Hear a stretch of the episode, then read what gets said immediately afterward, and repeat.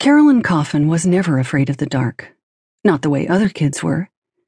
Before she could even talk, she was able to see things that normal kids couldn't. The spirits of people who had passed never scared her. Whenever a spirit appeared, she always felt a sense of benevolence and calm.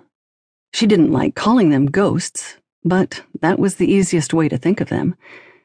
Sometimes the ghosts would speak to her mind but mostly they were quiet. Lin figured out pretty early that other people couldn't see what she could, so she stopped allowing the spirits to reveal themselves. When they were coming, she could feel the hairs on her arms stand up, or a coolness brush past her. She didn't want to be different or made fun of, so she turned away from what she could see and hear.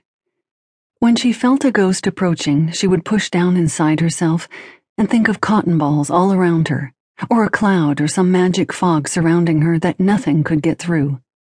After a while, the spirit stopped coming, and she was more like the other kids her age. The last time she saw a spirit was at a neighborhood summer party when she was nine years old. All the kids had a get together in one of the neighborhood girls' backyards. There was a cookout and games, and when the sun went down, the girls' parents made a campfire for toasting marshmallows, and everyone sat around it in the dark, swatting at mosquitoes.